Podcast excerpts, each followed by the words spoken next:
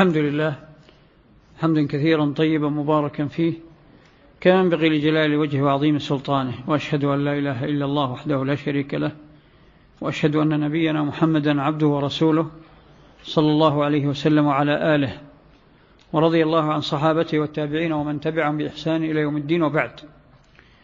بعون الله وتوفيقه بعد ما انتهينا من شرح كتاب لمعة الاعتقاد لابن قدامة نكمل هذا الفصل في, في ثلاثة دروس أو أربعة. نستكمله في موضوعين مهمين آه، من ضمن كتاب مجمل أصول السنة والجماعة. الموضوع الأول موضوع الإمامة والجماعة. والموضوع الثاني موضوع خصائص أهل السنة والجماعة. وأنا اخترت هذين الموضوعين لأهميتهما في هذا الوقت ولأن ما فيهما من قواعد وأصول يعالج كثير من مشكلات الأمة اليوم فيما يتعلق بهذين الأصلين. الجماعة والإمامة كما جاءت في القرآن والسنة ومنهج الصالح ومنهج الصالح الصالح وكذلك خصائص أهل الحق لا سيما عندما تكثر الأحداث والفتن وتضيع معالم الحق عند كثير من الناس لأن الفتن تدع الحليم حيران فكيف بغير الحليم؟ فنبدأ بالإمامة, بالإمامة والجماعة. طبعا هذه عناوين كبيرة تعتبر من ثوابت الدين. يعني أن الإسلام وضع أصولا للدين اعتقادية وعلمية وعملية ومنهجية. والجماعة والإمامة تجتمع فيها هذه الأصول هذه الثوابت في أصول الدين. أعني أن الأمامة والجماعة, الإمامة والجماعة ليست كما يظن البعض مجرد أمور ثانوية أو شكلية أو أمور مثلا كما يقولون ضوابط سياسية أو هي عبارة عن يعني ردود أفعال رسمها العلماء من خلال أحداث التاريخ والتعامل مع الولاة. هذا كله من الجهل والظلم. فأن الإمامة والجماعة والإمامة إنما هي من أصول الدين الاعتقادية والعلمية والعملية والمنهجية. لأن المقصود بالجماعة هم جماعة المسلمين. وكما سبق شرح هذا المعنى لعلي أعيد بإيجاز لأننا الآن دخلنا في موضوع الجماعة والإمامة. أعيد ثوابت الحق في مفهوم الجماعة.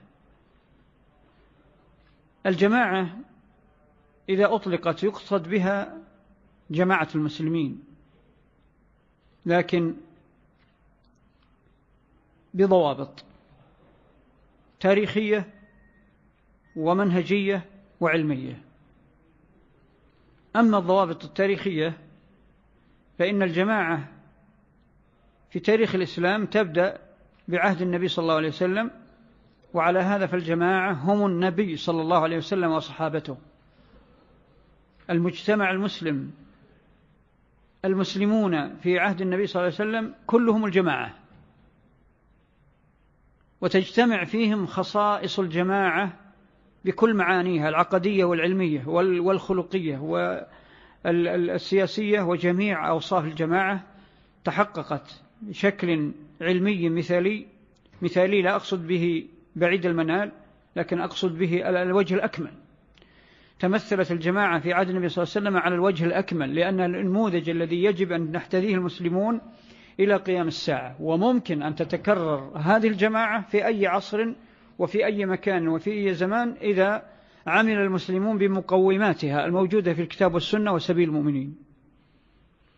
فعلى هذا فمن ناحية الزمنية التاريخية الجماعة تتحقق بكل معانيها وكل درجاتها وكل أنواعها في عهد النبي صلى الله عليه وسلم على النموذج الكامل ثم في عهد الخلفاء الراشدين كذلك إلا أنه في آخر عهد الخلفاء الراشدين في عهد علي رضي الله عنه بعد الفتنة على عثمان وما عقبها من فتن وجدت جماعات خرجت عن. وجدت فئات فرق خرجت عن الجماعة وهي الخوارج والشيع ليس الشيعة فقط بل الشيع.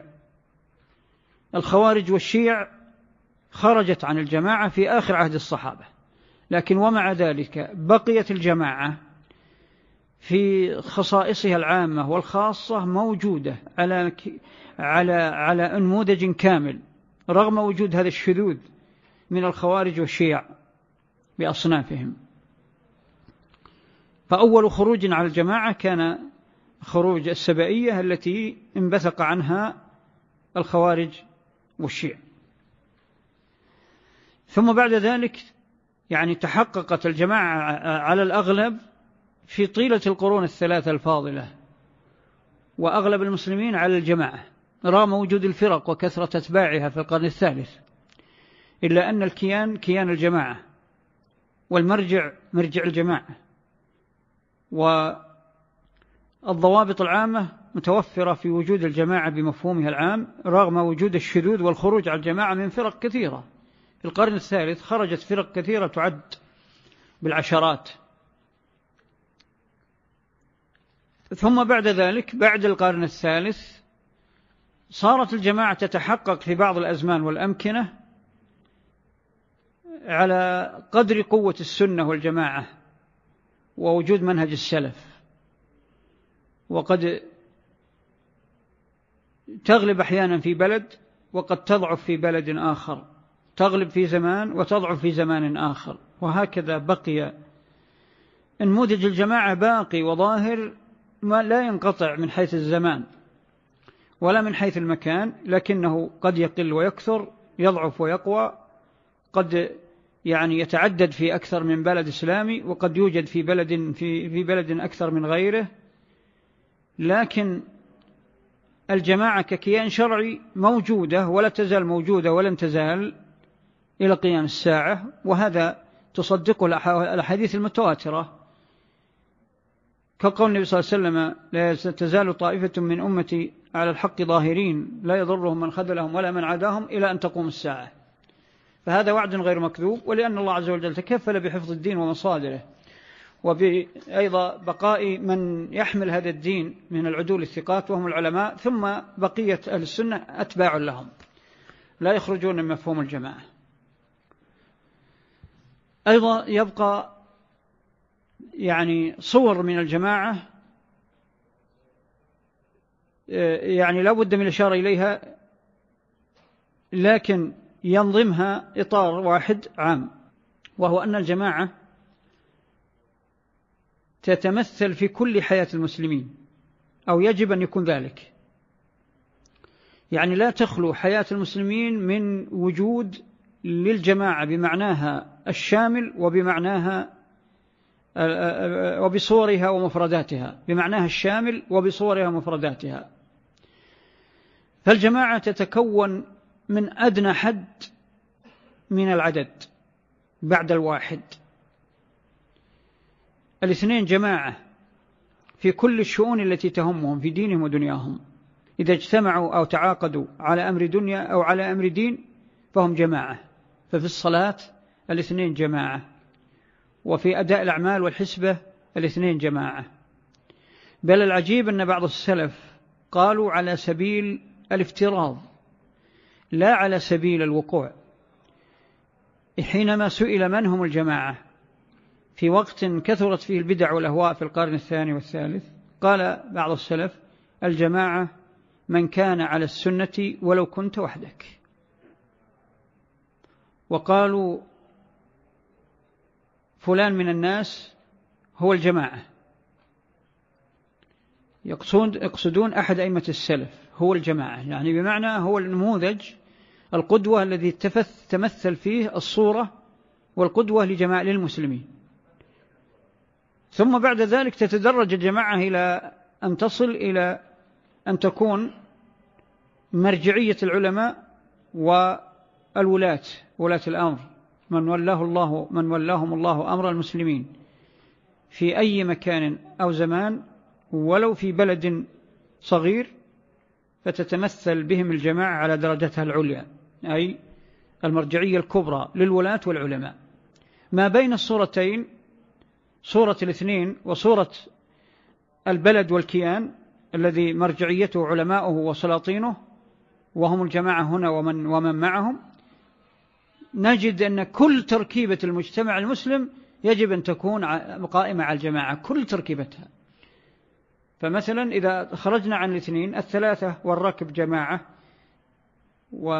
وفي شيء شؤونهم إذا, إذا, إذا يعني احتاجوا إلى أن يكونوا على عمل واحد في سفر أو حضر فلا بد أن يؤمروا أحدهم. ثم المجموعة في السفر جماعة جماعة المسجد جماعة البيت البيت بيت الأسرة.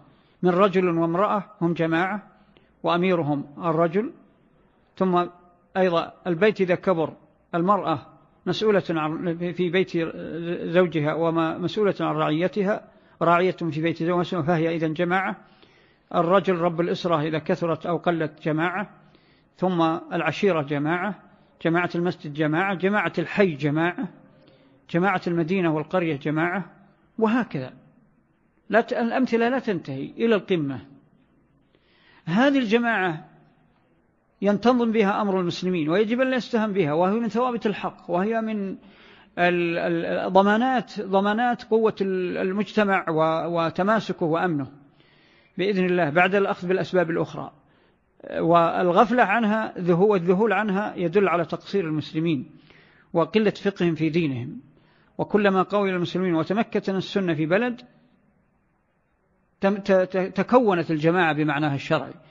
هي أمر تلقائي لأن من التزم السنة التزم السنة التزم الطاعة والتزم الجماعة. كل من يلتزم السنة على وجه حقيقي لا بد أن يكون في تركيبته الطبيعية يعني حتى لو لم يتقصد لأنه بنى دينه على أصول الاعتقاد الحقيقي ومن أصول الاعتقاد الحقيقي أنه لا بد أن يكون له مرجعية ولا بد أن يكون له سمع طاعة وتبعية ويعني آه، نصح ونغير ذلك مما هو من ضمانات وجود الجماعة وضمانات بقاء الجماعة. آه، إذن المسلم أو, أو المجتمع المسلم إذا, إذا أقام السنة فلا بد أن تقوم فيه الجماعة بمعانيها الشرعية والاجتماعية والعرفية والسياسية وجميع الاعتبارات لأن الشرع يبني ذلك. وكلما بعد الناس عن السنة ونزعوا إلى الفرقة تفككت فيهم معنى الجماعة وصارت تبعيتهم لشيوخهم ورؤسائهم تبعية عمياء تبعية على غير طاعة الله تبعية على البدعة تبعية على العصبية على القومية على الرايات على الحزاب وهذه كلها تخرج عن مفهوم الجماعة الشرعي. آه، إذا كان الأمر كذلك إذن فالجماعة أصل شرعي عظيم جاءت به النصوص القطعية وجاءت به السنة وهو من مقتضيات الاهتداء والاقتداء والاتباع للنبي صلى الله عليه وسلم وصحابته والتابعين وسلف الأمة. الجماعة إذن مرتبطة بالإمامة. فالإمامة معناها الرئاسة رئاسة المجتمع المسلم مرجعيته إمرته. المرجعية المرجعية في الإمارة سمى الإمامة. كما أن المرجعية في الدين هي للعلماء. والمرجعية في أمر الدنيا والدين هي للولاة. إذن الإمامة هي الولاية. ومرتبطة بالجماعة. لا جماعة بلا إمامة إلا الحد الأدنى من الجماعة وهو وجود الاعتقاد فقط. وهذا لا يمكن أن يعني يوجد إلا افتراض لأنه في حديث الذي ذكر فيه أو سأل فيه حذيفة النبي صلى الله عليه وسلم إن لم تكن جماعة ولا إمام قال يعني معناه أن تعض على على جذع شجرة ونحو ذلك. هذا في افتراض أن يوجد في حالة معينة في بلد معين في ظرف معين محدود يوجد مسلم ما وجد جماعة وكيان حوله. لا يعني أن الأرض تخلو. يعني مثلا الآن في بعض البلاد الإسلامية البعيدة وبعض الأقليات آه، اللي يوجد البلاد الكفر كفار يوجد فيها أقليات بل بعض بلاد المسلمين كما قلت النائية أو الذي انفلت فيها أمنها لم يجد فيها سلطان كبعض البلاد الإسلامية حتى المجاورة منها. فهنا, فهنا, فهنا الإنسان المسلم يلزم بيته ويلزم السنة وحده وينطوي ويعتزل حتى يهيئ الله له من أمره يسرا أو فرجا. لكن هذا لا يعم المسلمين.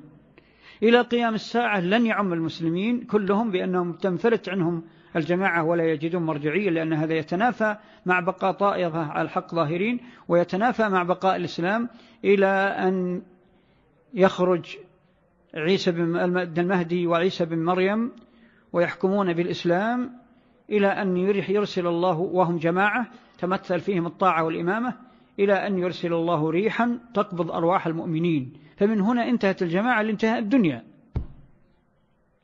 إذن فالجماعة حلقة حلقة متواصلة لا تنفصم أبدا أو حلقات متواصلة لا تنفصم أبدا لكن تتغير بظروف الزمان والمكان مكانها وأحوالها. فعلى هذا أقول الأحاديث التي افترضت وجود أن لا يوجد جماعة لم تفترضها على سبيل العموم بل على سبيل, سبيل يعني أوضاع معينة في أوقات معينة في أزمان معينة قد يتعرض لها مسلم بعينه.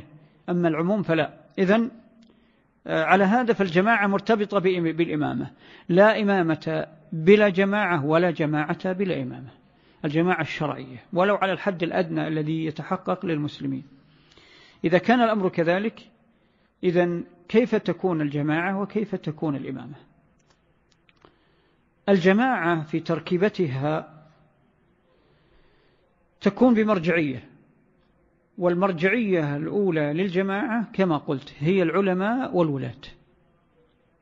فعلى هذا لا تتحقق الإمامة والجماعة بلا سمع ولا طاعة ولا تستقيم السمع والطاعة إلا بالنصيحة ولا يستقيم أمر السمع والطاعة والجماعة والإمامة إلا أيضا بمقتضيات أخرى وهي الصبر على الظلم إن وجد الصلب على أثره إن وجدت مع بقاء النصح والاجتهاد وطلب الحقوق. لأن بعض الناس يظن أن منهج السلف آه، يغرس في قلوب الناس الإذلال والخنوع وهذا باطل. السلف حينما يقولون يجب لزوم الجماعة وطاعة الأئمة أبرارا كانوا فجارا فهم يقولون بوجوب النصح بالطرق الشرعية والنصح يبقي على كيان الجماعة ويقولون كذلك بوجوب أو بجواز وأحيانا وجوب الطلب, الطلب, طلب الحق ودفع الظلم. حينما يقولون تلزم الطاعة والجماعة يقولون أيضا في الوقت نفسه للمسلم أن يطالب بحقه وللمسلم أن يسعى إلى دفع الظلم عن نفسه لكن بما لا يؤدي إلى الخروج والفتنة. بما لا يؤدي إلى الخروج والفتنة. وهذا منهاج عليه علماؤنا إلى اليوم ولذلك تجدون لما وقعت هذه الفتن في بلاد المسلمين نجد علماءنا ولله الحمد وهم يمثلون منهج الرشد ومنهج السنة والجماعة أفتوا في بعض النوازل والقضايا المعاصرة بموجب هذه الأصول الشرعية. إنه على المسلمين وإن أصابهم شيء من العنة والظلم والأثر من حكامهم عليهم أن يصبروا ويناصحوا ويسد ويصلحوا أنفسهم.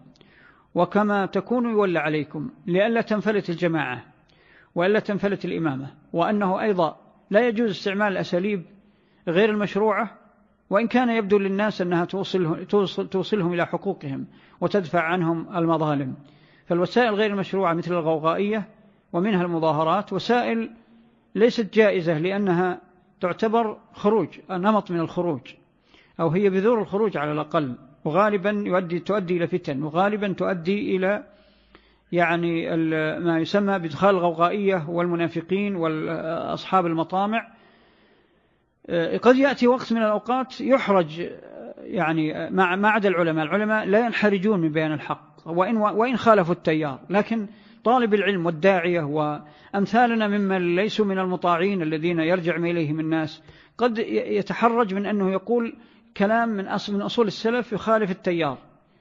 فهذا يحتاج إلى أن يسدد ويقارب. لا يجحد الحق لكن يؤديه بأسلوب مناسب. فبمثل هذه الظروف نقول الأصل في المظاهرات أنها لا تجوز. لكن على التركيبة التي فيها الجماعة والإمامة. يعني عندنا مثلا في هذا البلد الحمد لله توجد الجماعة بمعناها الشرعية والإمامة بمعناها الشرعي يوجد فيها بيعة ولي أمر له سمع وطاعة. وفي أعناق المواطنين في هذا البلد كلهم في أعناقهم بيعة لولي الأمر. وهذا يقتضي السمع والطاعة له بالمعروف ويقتضي النصح ويقتضي الصبر على ما يوجد أحيانا من مظالم وأثرة. ويقتضي التغيير بالأسلوب المناسب بالحكمة والدعوة بالتي هي أحسن وعدم وجود الإثارة. فمن هنا في مثل هذا الوضع نجزم بأنه لا يجوز استعمال الوسائل غير المشروعة ومنها الغوغائية التي تسمى المظاهرات. لأنه خروج على الجماعة والطاعة التي نؤصلها الآن شرعا. خروج على الجماعة والإمامة. وما دام أفتى العلماء وقررت الدولة التي لها السمع والطاعة وأفتى العلماء لهم, لهم هم مرجع الأمة. فلا لأحد أن يتكلم أو يجيز. حتى لو كان عنده وجهة نظر شرعية فإنه تخالف العلماء فإنه لا يجوز قطعا بإجماع في مثل هذه الفتن أن يعلن من له رأي آخر أن يعلنه في هذه الظروف. لأن إعلان مثل هذا الرأي يؤدي إلى فساد أكبر يؤدي إلى الغوغائية يؤدي إلى انفلات الأمن يؤدي إلى انتهاك حرمات الدين من خلال آه، الإجماع الذي انعقد من العلماء والولاة. فينبغي أن أن يعرف أن هذه مربوطة تماما بالجماعة والإمامة ربط شرعي ليس عاطفي ولا مجرد تقدير مصالح كما يظنون دار مفاسد وإن كان هذا له اعتباره. لكنه يستند إلى نصوص وقواعد شرعية معتبرة. ولذلك تجدون يعني فتاوى علماءنا وبياناتهم في الأحداث من تقريبا ثلاثين سنة وجاي بل من أكثر غالبا في أثناء أزمات الأزمات وأثناء الانتفاضات الشباب وأثناء الفتن والإثارات يبدو لكثير من الناس وكأن فتاوى العلماء شاذة عكس التيار. ثم يتبين بعد انجلاء كل فتنة أن موقف العلماء هو الصواب.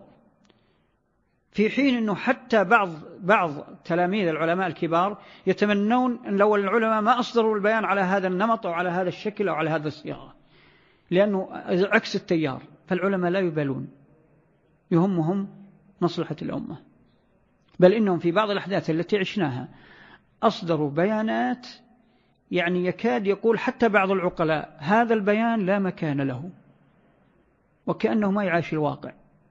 لأن الناس يعيشون طيش فكري يعيشون طفرة يعيشون انفعالات يعيشون فتن تدع الحليم حيران. لكن الله عز وجل قيض للأمة علماؤها وعلماءها فلا يبالون. يقولون الحق وإن يعني خالف توجه الناس كلهم. هذه نعمة من نعم الله. هذا ما يؤكد معنى الجماعة. ولذلك يجب أن نربي أنفسنا ونربي تلاميذنا ومن حولنا على أن يعني نحترم قرارات العلماء ونتبناها وإن لم يكن عندنا قناعات داخلية ذاتية. لأن هذا أصل من الأصول نجزم أن إذا عملنا به رشد رشدنا وحفظ لنا أمننا وديننا حتى ولو كان على غير رغبتنا. نربي أنفسنا ونربي الأجيال على أنه إذا قال العلماء قولهم قطعت جهيزة قول كل خطيب ولم يعهد لأحد كلام رضي أو لم يرضى. يطمئن أو لم يطمئن لهذا القول. وهذا الذي عليه الصحابة رضي الله عنهم والتابعين حين يحسم الأمر الحاكم والوالي على غير ما يريدون يتبنون هذا الرأي وهم لا يرونه. قد بعضهم لا يراه لكن يتبناه لأنه هو موقف الجماعة خلاص. أصدر إما عن أهل الحل والعقد بالشورى وإما عن الإمام عن الخليفة كما تعرفون في حروب الردة. الصحابة في رأي في وجهة وأبو بكر في وجهة أخرى. ومع ذلك لما عزم تسمى عزمة أبي بكر رضي الله عنه لما عزم أطاعوه وهم على غير قناعة لكن مقتنعين أن طاعته فيها الخير والبركة. لا يلزم أنهم كانوا مقتنعين. وكذلك لما عزم معاوية رضي الله عنه على بيعة يزيد وهم يعرفون يزيد له ليس هو من أصلح الناس في وقته ويوجد من خيار الصحابة من هو أولى منه. ليس فقط في دينه بل في دينه وكفاءته كذلك. لكن لما عزم هي عزمة أمير المؤمنين لما عزم على بيعة يزيد بايعوا. حتى الذين كانوا يعلنون خلاف هذا الرأي مثل عبد الله بن عمر وعبد الله بن عمرو بن العاص وعبد الله بن عباس إذا ما خانتني قصدي عبد الله بن الزبير إذا ما خانتني الذاكرة آه، أنهم كانوا يخالفون هذا الرأي. فلما عزم على البيع وجمعهم في المسجد بايعوا. بايعوا. ليس مداهنة في الدين لكن يعرفون معنى الجماعة وحفظ أمن الأمة على رأي الوالي إذا رأى رأيا مرجوحا. فلا بد أن تجتمع الأمة عليه. فكيف بالعالم أو العلماء إذا رأوا رأيا نرى نحن في قصور قصور رأينا نرى أنه مرجوح لكن يجب أن نجمع عليه الكلمة. ولا نفتح فجال الثرصلة للناس في المجالس للخروج على رأي العلماء ونقول والله رأي العلماء نقدر لكن نضع استثناءات. هذا هذا توهين. هذا إسقاط المرجعية غير مباشر. فضلا عن الإسقاط المباشر ممن مجرد ما تصدر بعض بياس العلماء يبدأون في تفكيكها وتفتيتها وحجب قلوب الناس عنها وتنفيرهم منها ونقدها النقد الذي يسقط المرجعية ويسقط جمع الناس على الكلمة الواحدة.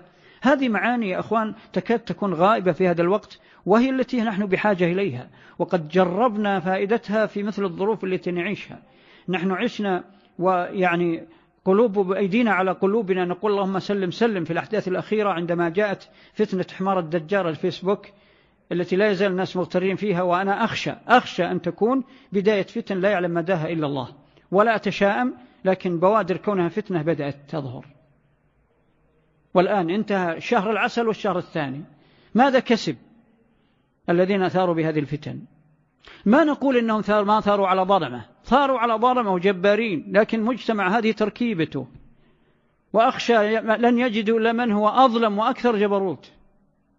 والوضع كما قال الحسن البصري لما ثار آه، شباب الأمة في ذلك الوقت مع ابن, مع آه، ابن الأشعث ضد الحجاج. قال الحسن البصري لما ألزموه بأن يفتيهم وأبى أن يفتيهم وأصر حتى كاد أن يموت بسبب إصراره على الحق لأنه مرجع الأمة.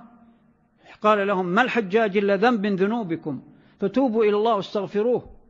يرتفع عنكم الحجاج. فأنا أقول ما حسن حسن مبارك ولا ابن علي ولا ولا شو اسمه هذا صاحب ليبيا ولا غيرهم ولا علي عبد الله صالح ولا غيرهم إلا ذنوب من ذنوبكم أيها الشعوب. فاتقوا الله. والدليل أنه الآن لما سقطت هذه الرموز ما نجد من من يعلن دولة إسلامية بل كلهم الآن يكادون يتفقون حتى الإسلاميين على استحياء الآن أن يظهروا الحكم بالإسلام. بل يقولون لا الظرف غير مناسب نحتاج إلى حكومة مدنية لا حاجة إلى حكومة دينية لا حاجة إذا ماذا يريدون؟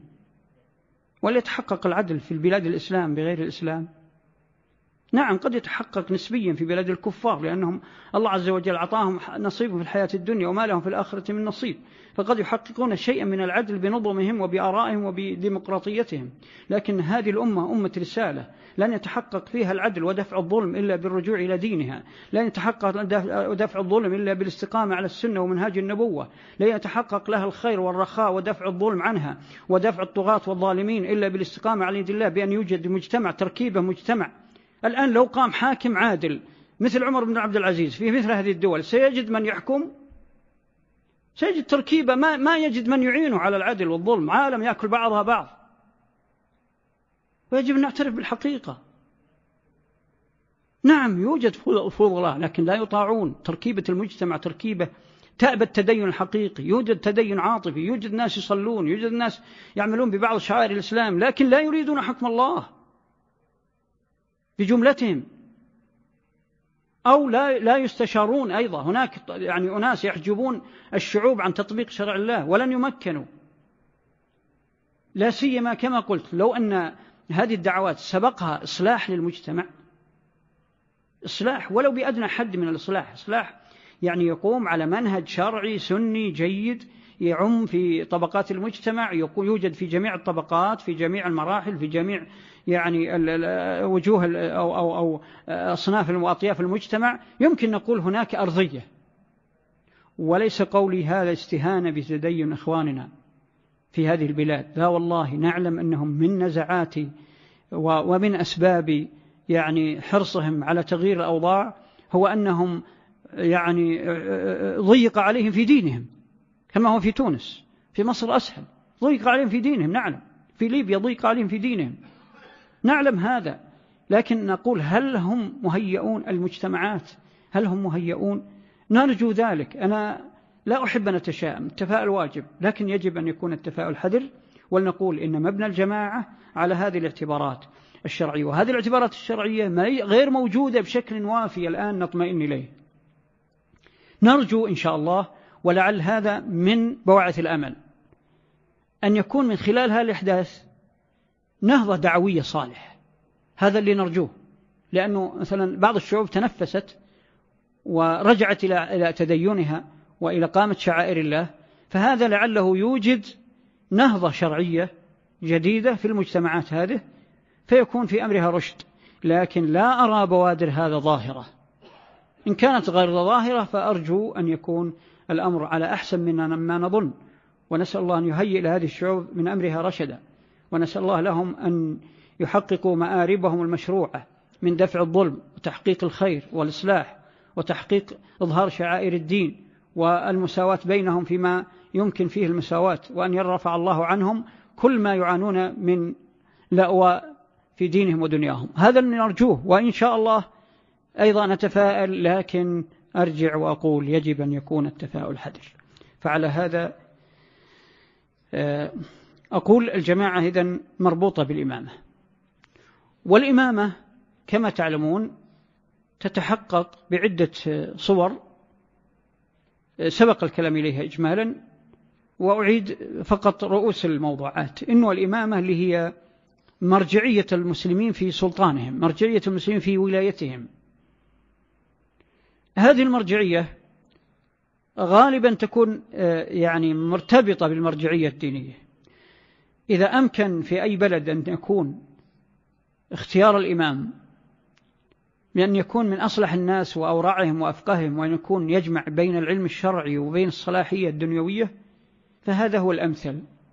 وهذا اللي تحقق به البيعة غالبا بالإختيار والشورى بين المسلمين أهل الحل والعقد إذا كانوا يرجعون إلى أهل الرشد فيهم من العلماء والراشدين. فالأصل في الإمامة أن تكون بيعة لإمام تتوافر فيه الصفات الدينية والدنيوية. هذا هو الأمثل. ووجد في بعض فترات التاريخ حتى بعد الخلافة الراشدة كما في عهد عمر بن عبد العزيز وفي عهد كثير من الولاة الذي مروا. يمر بعض الولاة فيه فقه في دين الله وعنده جدارة في إدارة البلاد وعنده صفات قيادية. فهذا الأمثل هو الذي يجب أن نسعى إليه قدر استطاعتنا. لكن أحيانا وهو الغالب الله عز وجل ابتلى الأمة بالفرقة وابتلاها بالفتن وابتلاها بتقصيرها وابتلاها بذنوبها. فالغالب أن الأمة لا يتحقق لها هذا الأمثل من قمة الجماعة في السلطان. أما العلماء فلا. العلماء لا يمكن أن يفقدون في التاريخ أبدا. قد يضعف, يضعف وجود العلماء في بلد لكن يوجد في بلد آخر. فعلماء السنة لابد أن يكونوا ظاهرين ولهم وجود.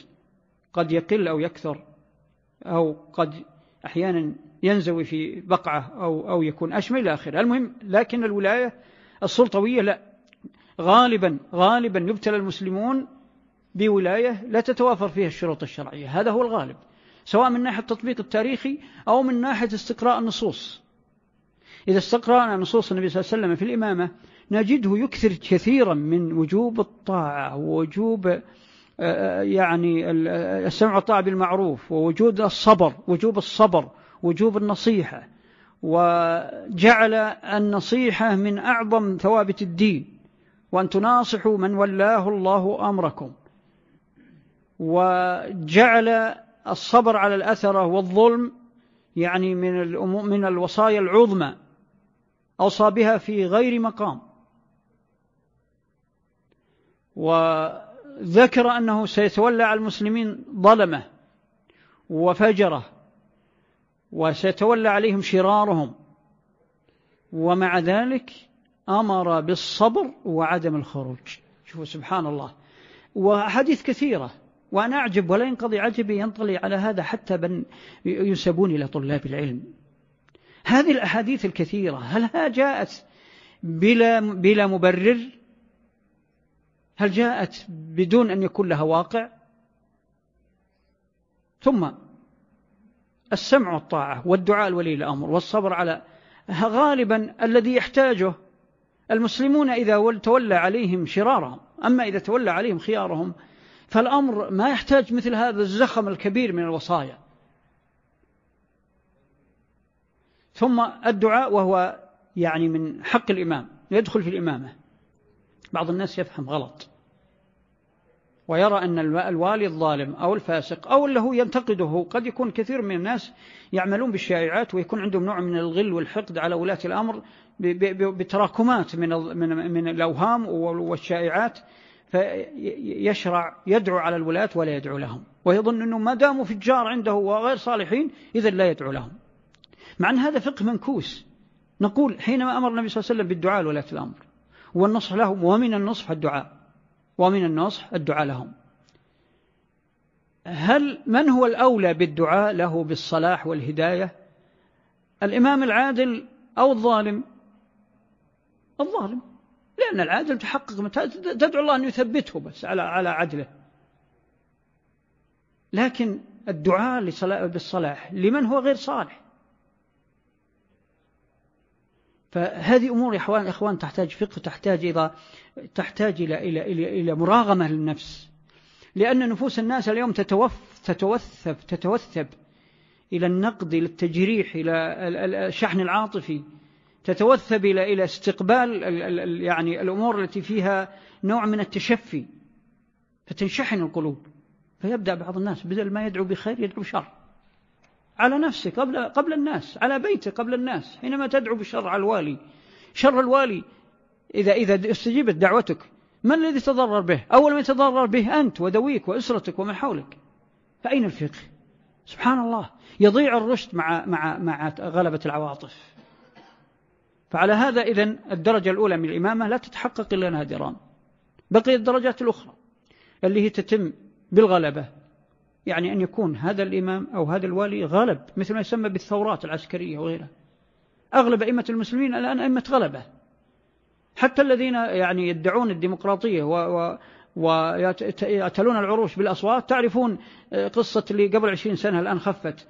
التسع تسع وتسعين وتسع وتسعين من إلى آخره. التسعات ما تنتهي كانت فعلا موضة أنا عشتها والله. كل أكثر لا تسعات. معقول تسعات؟ وين المجانين ما يستثنون على الأقل؟ فيعني شيء عجيب من الجبروت والظلم وهذا كان لابد من الصبر. فكل أئمة المسلمين إلا النادر اليوم إلا القليل كلهم أئمة جور أئمة غلبة. ومع ذلك من بويع له على كتاب الله وسنة رسوله صلى الله عليه وسلم يجب الطاعة له بالمعروف. ومن بويع ومن تمكن من غير بيعة ولا على كتاب الله وسنة رسوله صلى الله عليه وسلم وجب حفظ أمن الناس تحت رايته بالقدر الذي يكون فيه تسديد ومقاربة. من غير رضا. يجب أن تطيع من غير رضا.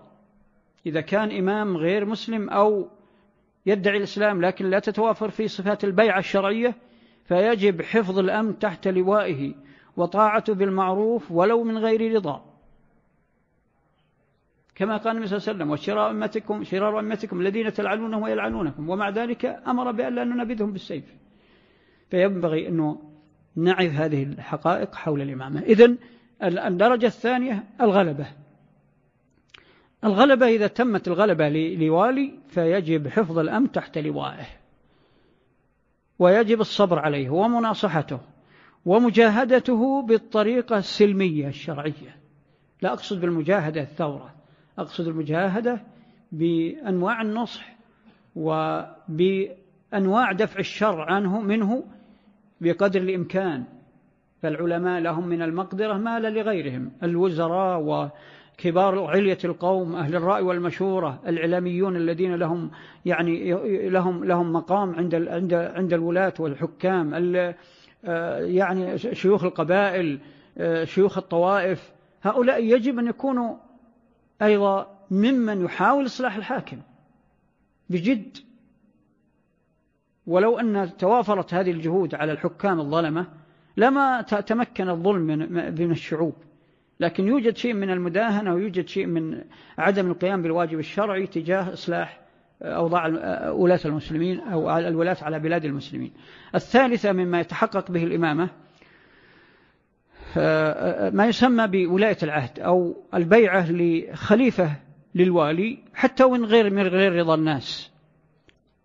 بعض الولاة أحيانا يكون والي صالح يختار من هو صالح بعده استشار أو لم يستشير فأبو بكر أوصى من بعده لعمر وهذه تعتبر أفضل, أفضل وصية مثالية تتوافر فيها الصفات الشرعية. لأنه أوصى بخير الناس بعده باتفاق المسلمين ولم يعد في ذلك إشكال. عمر وضع شورى وحدد الشورى بأشخاص. فانعقدت إمامة عثمان رضي الله عنه تحت هذا الشورى لكن لك ليست كانت شورى شاملة. لم يحضر رؤوس القبائل ولم يحضر كثير من الصحابة في هذه الشورى. حددها عمر بأشخاص. ثم بعد علي بويع لعلي رضي الله عنه على ظروف فتنة. لكن ومع ذلك بإجماعنا بإجماعنا أهل السنة والجماعة أنه الأجدر بالإمامة بعد عثمان. ومع ذلك تمت البيع على وجه مضطرب في ظروف فتنة كما تعرفون. بايع الصحابة بدون أن يشاوروا. جمع السبائية الصحابة في المسجد وبايعوا علي. ولا نقول أنهم غير راضين لكن قصدي لم يتم الأمر بالطريقة الإجرائية الشرعية. ومع ذلك إمامة معتبرة وعلي هو أجدر الناس رضي الله عنه. بالإمامة بعد عثمان وأبي بكر وعمر وتمت على هذا الوجه. وهذه صورة من الصور. يمكن نحدد لها معنى وعنوان. ثم أيضا من صور الإمامة ما ما يمكن أن يسمى بال يعني الشورى العامة حتى من غير أهل أهل الحل والعقد. أحيانا تنعقد الشورى جزئيا في بعض الظروف. يعني هذا الحاكم اتفق اتفق مجموعة من الناس على توليته. حتى لو ما حضر عدد من العلماء يعني تنعقد كما يقال فلتة فتنعقد بها. إذا تمكن فتنعقد الإمامة بذلك. وهكذا. هذه الصور تتعدد. لا تحصر بصور معينة. متى ما تمكن. والي من الولاة. برا أو فاجرا. على بلد واستتب له الأمر وصار له السلطان والأمر والنهي فيجب عقد الراية تحته. برا كان أو فاجرا ولا محيد لنا عن وصية النبي صلى الله عليه وسلم. مهما قال العاطفيون والجهلة بأن هذا يعني من تعويد الناس على الإذلال على الإرغام على ما لا يريدون إلى آخره. نحن نقول يجب إذا كان الأمر بالاختيار ألا نرغم الناس. يجب إذا كان الأمر بالاختيار ألا نذل الناس بما لا يريدون. يجب أن نرجع إلى الوجوه الشرعية لاختيار الإمام. الطرق الشرعية وهي كثيرة. لكن إذا ما أمكن هذا كله وقد لا يمكن في كثير من الصور فلا بد من الإرضاء بالأمر الواقع لا لمجرد أن يطاع إنسان فاجر أو فاسق لكن لأن مقام الإمامة مقام عظيم يجب احترامه ويجب جمع الشمل حوله وتتحقق به الجماعة ولو كان فيه فاسق وفاجر ولأن الخروج عليه غالبا لا بد أن يؤدي إلى مفاسد كبرى يضيع فيها معالم الدين والدنيا وحقوق الناس الضرورية تضيع. ينفلت فيها الأمن وإذا انفلت الأمن خربت دنيا الناس ودينهم. وهذا يشهد به الواقع قديما وحديثا. وأنا أعجب ولا ينقضي عجبي من الذين الآن يعني يتوثبون إلى الفتن ويظنونها مصدر عزة وخروج من المعضلات. وهم لا يجدون انموذجا واحدا في التاريخ القديم والحديث انموذجا واحدا كانت فيه الفتن والخروج على الولاة أبرارا أو فجارا لا يجدون انموذجا واحدا تتحقق فيه رغبات الشعوب على الوجه الذي يريدون. الأحداث الأخيرة لا ندري ما مصيرها. أما أن تكون فيها خير للأمة ولهذه البلاد نرجو ذلك. لكن إلى الآن ما تحقق شيء. وكلما مر الزمن كما قلت وكررت نرى بوادر الخروج عن المسار واضحة جدا. وبدأنا نسمع نسمع في وسائل الإعلام آه، الآن صرخات من بعض الأبرياء من العامة وغيرهم أنهم يقولون ما استفدنا شيء. أين أين العسل الذي وعدتمونا فيه؟ أين أين الوعود البراقة؟ ومع ذلك أقول هذه الأحداث الأخيرة يجب أن لا نبني عليها أحكام. لأنها لا تزال طرية والله أعلم بمصائرها. إنما نرجع إلى ما قبلها من الأحداث المعاصرة والقديمة. كل هذه النزعات إلى الخروج على الولاة سواء من قبل أهل البلد أنفسهم أو استعداء الكفار على المسلمين أو ما يتعلق ب يعني أي وسيلة يكون فيها خروج بالغوغائية أو عن طريق الغوغية لا يؤدي إلى خير بل يؤدي إلى شر. وكما تعرفون ما حدث في العراق وما حدث في أفغانستان وما حدث في الصومال وما يحدث في كثير من البلاد الإسلامية من حراك آه، بل حتى ما حدث الآن في ليبيا وما يحدث في اليمن وما حدث في البحرين كانت أضراره على أمن الناس ودينهم ودنياهم أضرار بالغة إلى الآن. إلى الآن كانت أضراره بالغة. فألا يعتبر بذلك المعتبرون؟ نعم. نعم.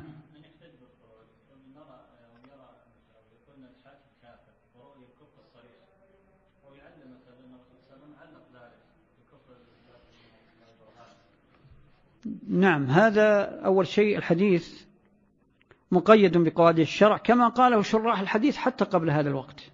قالوا أن هذا لا بد أن يعني يقيد بقواعد الشرع والنصوص الأخرى التي يكون فيها نظر في درع المفاسد وجلب المصالح. فإذا كان يترتب أو يظن الناس أنه يترتب على خروجهم على الكفر الصراح مفسدة أعظم فيجب عليهم أن لا يفعلوا. هذا الشيء الشيء الآخر أن الحديث نصه خاطب الجماعة.